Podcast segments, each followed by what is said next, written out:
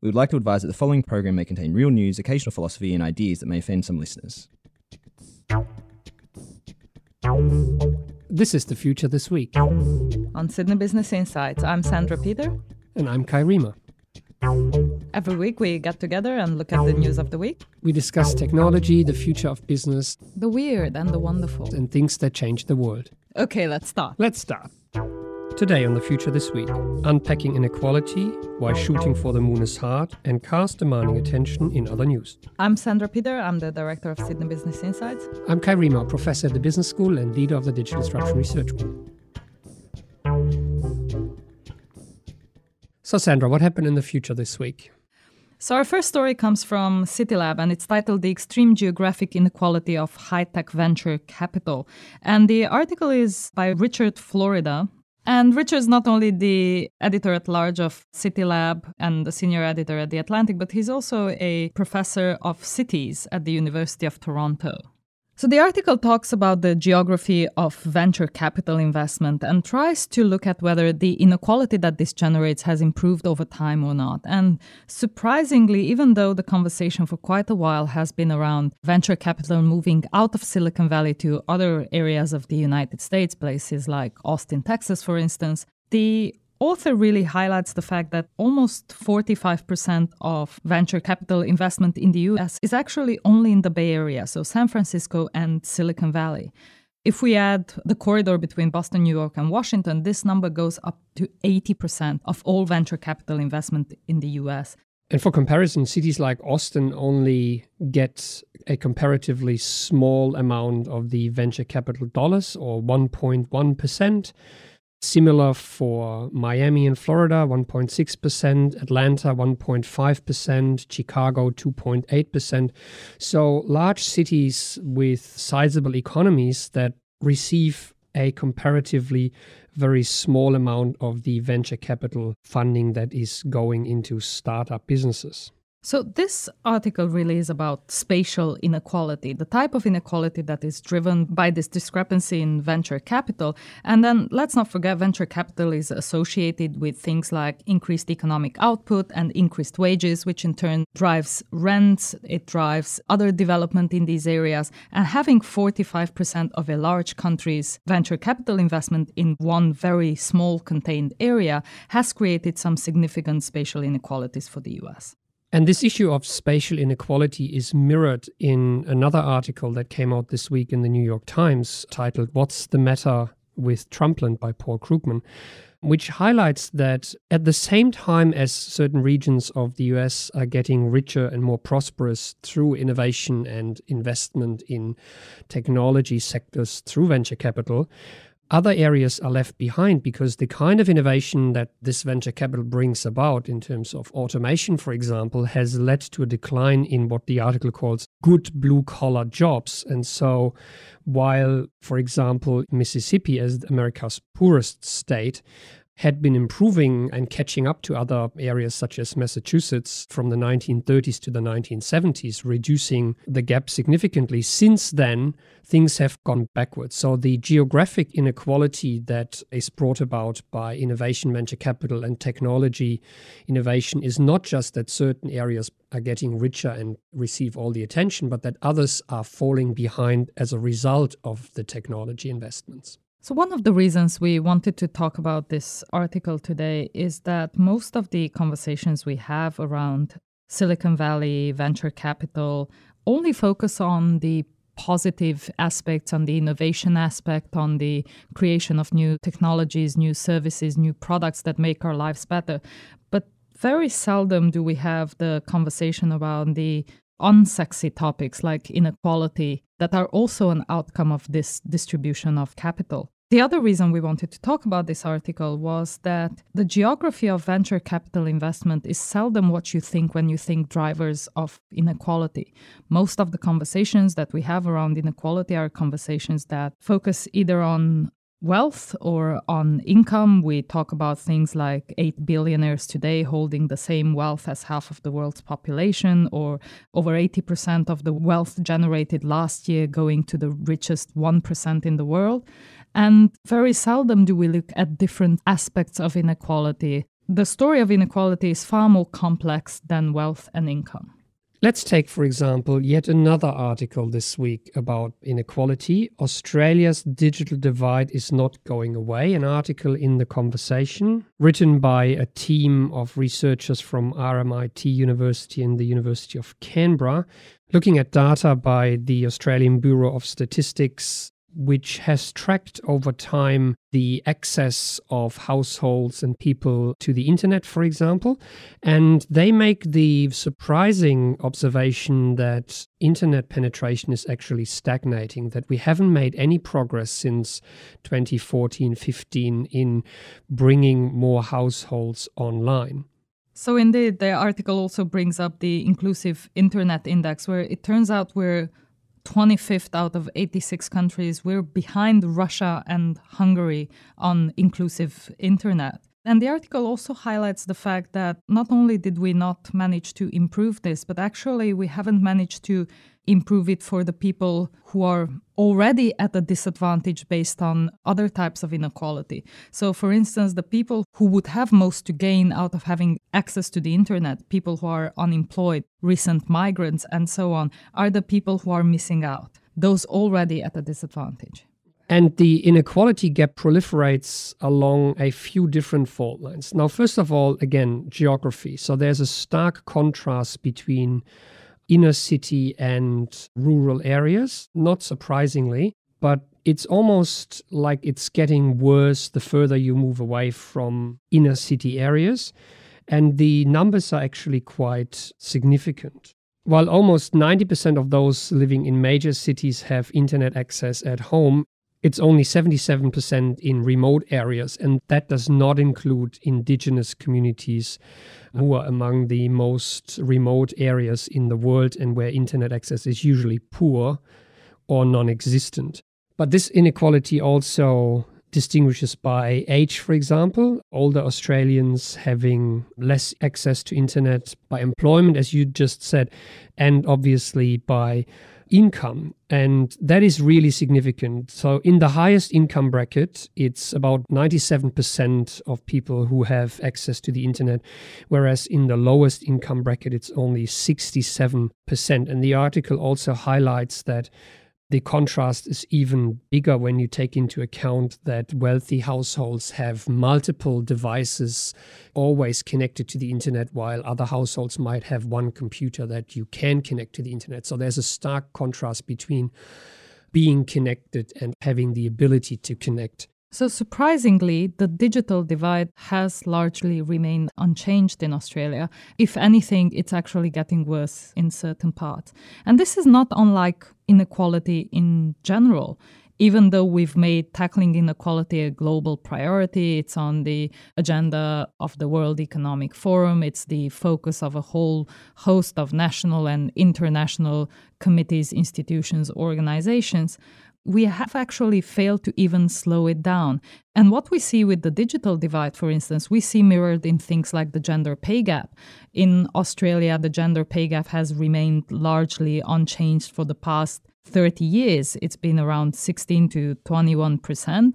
And the recent report here at the University of Sydney Business School, the Australian Women's Working Futures Report, actually looks at the fact that this gender pay gap has been extremely sticky. And we'll have another podcast this week talking to one of the authors of the report, Professor Rae Cooper, in a lot more detail. And this brings me to another article we came across this week, which was in the MIT Tech Review that was talking about the fact that while the gig economy is expanding in the US, worker benefits are not adapting to keep pace. This meant really that there was a growing number of people who are employed in the gig economy who lack things that we have come to expect from employment, things like paid leave or healthcare or retirement assistance. And this links back to a number of stories that we've had, whether it was the gender pay gap at Uber or about other benefits in the gig economy. And this is just one week of news stories around the various facets of inequality. And it turns out overall, we haven't managed to slow down or address inequality. On the other hand, it highlights the fact that we find ourselves actually at a very dangerous point in history because there are a number of things that contribute to a rapidly increasing inequality.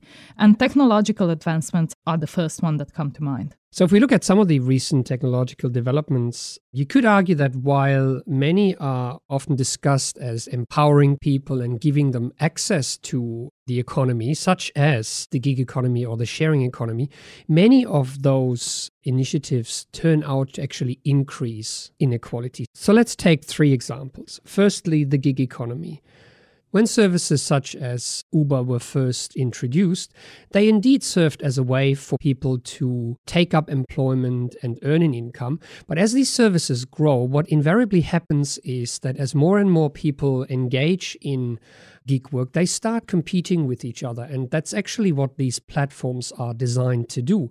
So while more people join the gig economy, prices are falling, and the net benefit that each one of those workers derives from these services is reasonably marginal and goes backwards over time.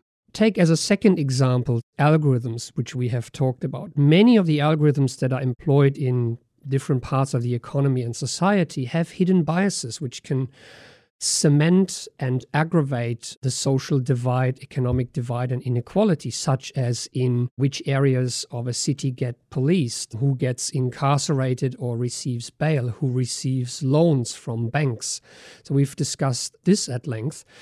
And as a third example, infrastructure such as the National Broadband Network in Australia, which was designed to bring everyone onto the same platform and give people equal access to internet speeds, has since been peeled back and been based not on fiber to the premise for most households, but on a mixed bag of technologies. And there have been recent studies which have shown that the NBN will only aggravate the digital divide and cement the inequality in access to internet speeds between the inner cities and new developments in the city belts, which receive access to fiber to the premise, and rural areas, which only receive access to satellite, wireless, or fiber to the node, which incidentally are also very difficult to upgrade and future proof. So, technology in many respects is at the heart of aggravating inequality.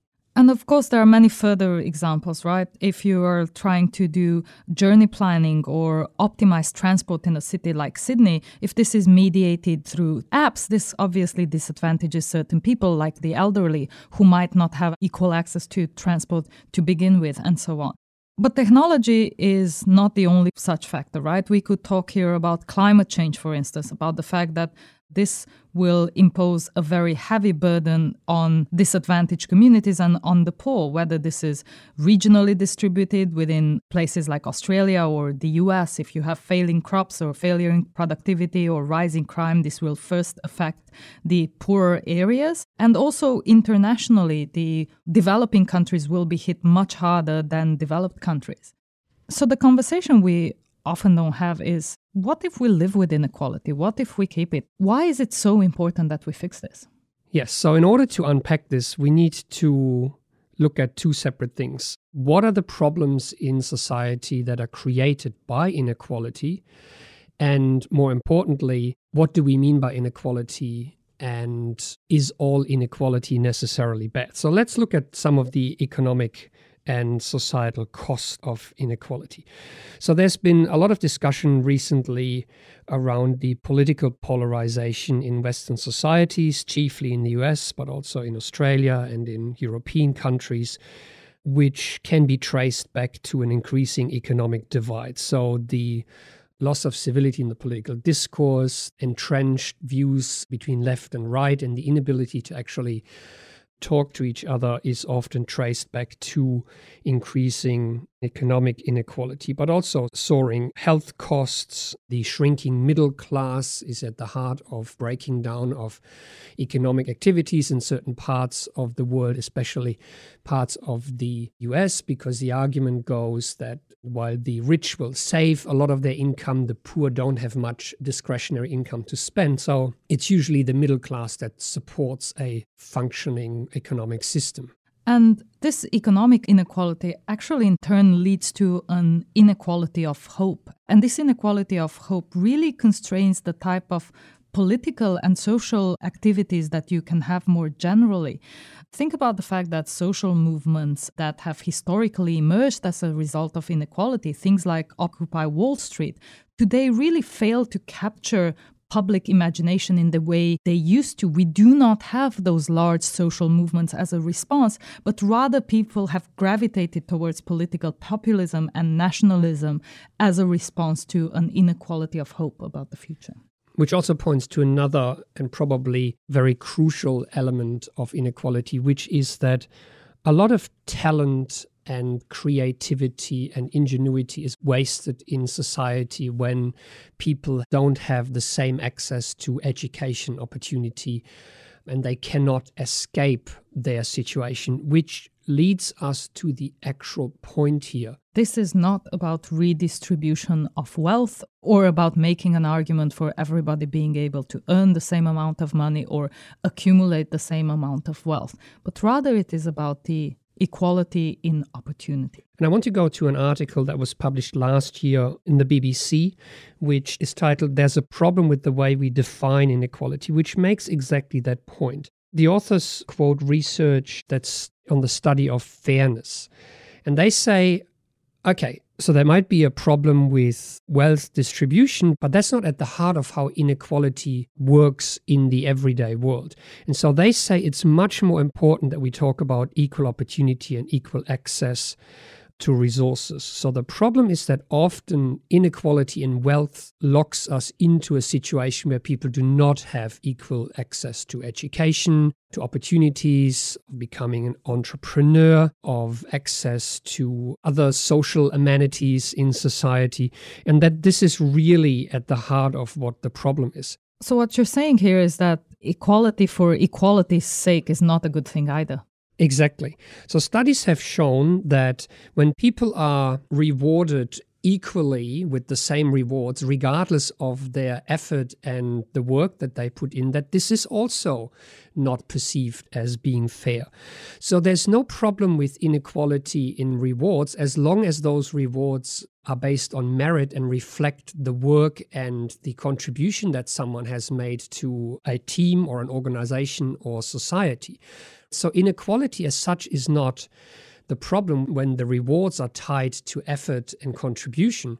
The problem is the inequality in the opportunity to have a fair go to begin with, right? So, what we need to strive for as societies is equal access to healthcare, cultural offerings, but especially education, so that people can actually have a fair go and then reward those who put in more work, contribute more, achieve better education. And if rewards are tied to that, are tied to merit, they're not perceived as being unfair.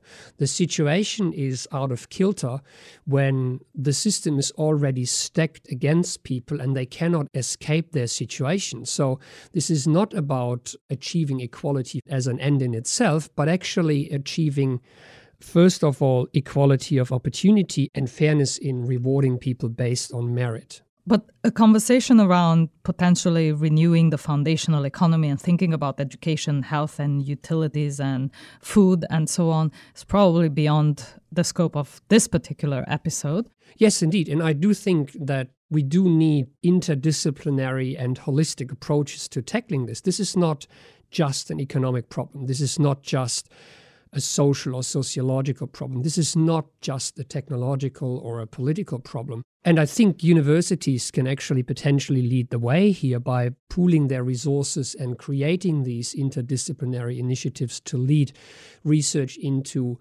a better understanding of the causes of inequality and how equality actually works in everyday life. Let's have a look at our second story for today, which is also a big one. It comes from MIT's Technology Review and is asking the very valid question why is getting back to the moon so damn hard? We did this in the 60s. Why is it that in 2018 we cannot go back to the moon? Exactly. So in the 60s, we basically rode to the moon on the equivalent of a Volkswagen Beetle, when today we have high tech AI, robots, we have access to all this great technology.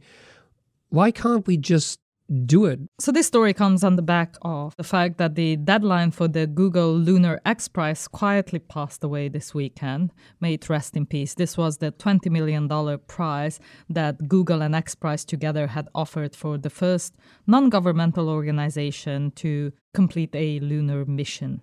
And we've had multiple extensions of the deadline. The original date was back in 2012, and the competition actually got killed off at the beginning of this year when it really became clear that no company would make it to the moon by the end of the deadline, which was last weekend. So, why is it that we really can't go back to a place we've been to in the 60s? So, the article says, in short, resources. When the US made its first moon landing, NASA basically built this thing because they had to be the first on the moon. And in today's dollars, the Saturn V rocket used in the Apollo program would have cost about $1.16 billion.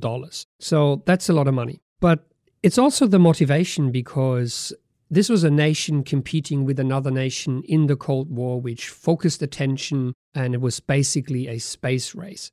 And this space race had two important characteristics for how we got there in the first place. First, it was that it was a technological and military exercise. Let's not forget the Soviet Union had managed to put Yuri Gagarin into space in 1961, just a couple of years after they managed to put the first satellite into orbit. So for the United States, it became a technological and military exercise of dominance of space. And that was the first very important characteristic. Because this was a national security exercise during the Cold War, NASA had access to an enormous amount of money that hasn't been seen since. Their budget was about 5% of the US national budget. Now it's about 0.4%, which is the same amount they got in 1959 in the first year that NASA operated. So, first was access to an enormous pot of money. The second really important characteristic of the way we got to space in the first instance was that the space race was a public exercise which used the public imagination of people in the States to see a reason to legitimize going into space. And here's John F. Kennedy making that case. There is no strife, no prejudice, no national conflict in outer space as yet. Its hazards are hostile to us all. Its conquest deserves the best of all mankind, and its opportunity for peaceful cooperation may never come again. But why, some say, the moon? Why choose this as our goal? And they may well ask, why climb the highest mountain? Why, 35 years ago, fly the Atlantic? Why does Rice play Texas? We choose to go to the moon. We choose to go to the moon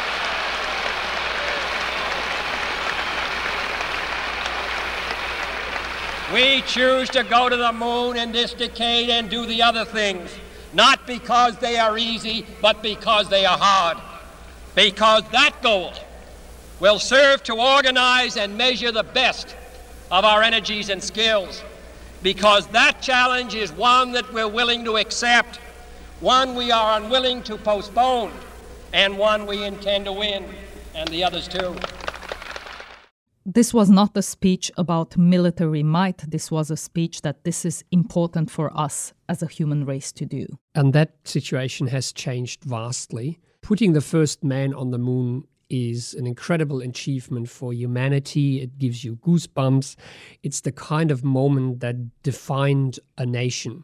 And therein lies the difference. So, to me, what this story shows quite beautifully is the difference between a high profile, one off project that gets a whole nation behind it compared to the much more boring but difficult undertaking of creating a business infrastructure. Because what we're talking about now is creating businesses around travel to the moon or using the moon as a natural resource for mining but in essence, an undertaking that requires to create a sustainable business supply chain. So, if you do not have access to 5% of the US budget, what you need is a whole range of players, some of them niche players, that have different offerings in this ecosystem to create a supply chain to manage to go back over and over, whether it is to the moon or to Mars. So that's the first significant difference. But the point the article also makes is that when the US first went to the moon, they didn't build the kind of infrastructure and supply chain that would have been needed to go there a second or a third time. The fact that we have failed to do this again in such a long time actually means that maybe some innovation activities like going to the moon or going to Mars that require investment that span decades is not actually achievable unless someone makes that large commitment upfront. The second aspect that we discussed earlier was about this public vision of the value of going to space. It turns out that today, not only do we not have that big investment upfront that would allow us to develop the technologies, there is also no real vision to be able to sell spending so many resources on such a project. And this is one vision that Elon Musk tried to create this big vision of robots coming to get us and of space being our only means of salvation. But currently, we'd have no big overarching public narrative that offers us a compelling public reason to spend those resources.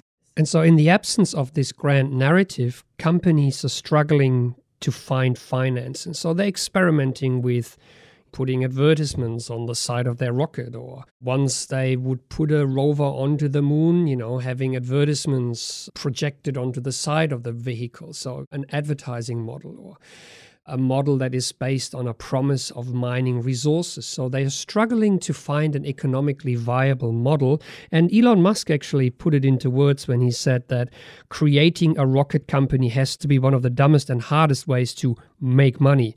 If it was about money, I'd just do another internet company. So, what we're seeing happen now is that we're trying to fit a traditional type of innovation model, have a lot of players, build a supply chain, make things reusable, make things multi purpose. We're seeing this type of model being adapted to a problem that is not well suited to a solution in that space.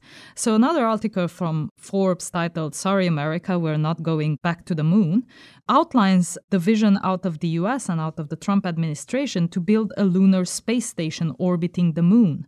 And it highlights the fact that, interestingly, having an orbiting lunar space station will not get us any closer to landing on the moon or to landing on Mars, but it actually functions in the innovation ecosystem framework in that it would provide a use for the space launch system which we already have. It would provide a potential application for the orion capsule system which we already have and it would provide potential partnership opportunities whether with private players or other national players but is not the solution that will get us closer to one of these big projects. It's a solution that functions in a traditional innovation ecosystem space so the answer to the question of why it's so hard to go back to the moon is then because it's no longer about proving that it's feasible to do it, but actually creating the economics around a sustainable business of doing so, which is a vastly different undertaking. So, very quickly, let's have a look at a few short stories, Future Bites. So, my first one is from Quartz and it's titled An AI powered design trick could help prevent accidents like Uber's self driving car crash. So, the article makes the argument that we now have these self driving car capabilities. Tesla's autopilot, Waymo is buying thousands of cars that they want to put onto the roads as self driving cars. Uber, maybe not so much after recent events. But the article makes the point that we're not quite there yet. We do not have level 5 self driving capabilities, and we actually don't know whether we're ever going to get there. But the current situation is that the driver still has to pay attention.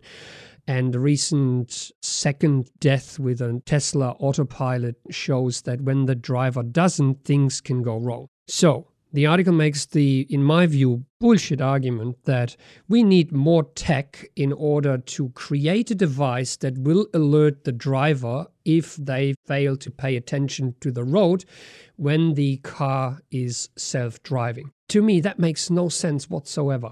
It does seem a pointless argument that has come up again and again. There is a good reason why we were trying to go to self driving cars to begin with and trying to skip that very stage. And this is a conversation that keeps coming back like an annoying rash. And even though I see the point of technology that alerts you when you're not paying attention being used in classrooms, for instance, where students are no longer paying attention. Oh, that would be good. Why would we want to complicate the already difficult task of making autonomous vehicles with more technology? Yeah, so I take the point that, you know, if I'm driving a car and I might be falling asleep, having something alert me so that I can actually safely stop the car and take a break, that makes sense to me, right? But a self driving car that requires me to be alert and pay attention while I'm not driving the car, I would find that task much more difficult than actually driving the car. So, what am I gaining from the self driving capability when I have to pay attention by essentially watching a movie of a road unfolding in front of me, but I'm actually not in control of the car? This to me makes no sense whatsoever. Plus, if the car can realize that I need to pay attention to the road, maybe it can avoid the thing I need to pay attention to in the first place. Yeah, so we either go to full self driving capability or we have certain safety measures in the car that augments my driving and makes it safer. But this in between thing now, I think, is the worst outcome that we could ever get to is a car that drives itself but cannot actually do it properly, so I have to pay attention all the time. That makes no sense to me whatsoever. So, what's something that you learned this week? So, my very quick bite comes from Curbed, and it talks about an alternative to bricks and concrete that has half the carbon footprint and it's made out of desert sand. So, building castles from sand. Building skyscrapers from sand. Or bridges. Sand is something that we already use to make glass or to make computer chips or to strengthen concrete and many buildings, but it's usually quite coarse sand. What this new company called Finite is trying to do is really to use very fine grained sand that is overlooked in construction for now to create a very powerful concrete like material. And the coolest thing about it is that it is biodegradable. So while still remaining strong enough to build things out of it, it is biodegradable. And that sounds almost too good to be true. But it's interesting to look at the fact that the construction industry and especially the alternative building materials haven't experienced as much innovation as other areas. They're not one of the things that we see or talk about really often. But the gritty sand that we are currently using is really depleting faster than we can replenish it. So coming up with good, viable interesting biodegradable solution is actually a really big plus. And even though we haven't mentioned Facebook this week, oops. You just have? Yeah, this is all we have time for today. Thanks for listening. Thanks for listening. This was The Future This Week. Made possible by the Sydney Business Insights team and members of the Digital Disruption Research Group. And every week, right here with us, our sound editor Megan Wedge, who makes us sound good and keeps us honest. Our theme music was composed and played live on a set of garden hoses by Linsey Pollak. You can subscribe to this podcast on iTunes, Stitcher, Spotify, SoundCloud, or wherever you get your podcasts. You can follow us online on Flipboard, Twitter, or sbi.sydney.edu.au. If you have any news that you want us to discuss, please send them to sbi at sydney.edu.au.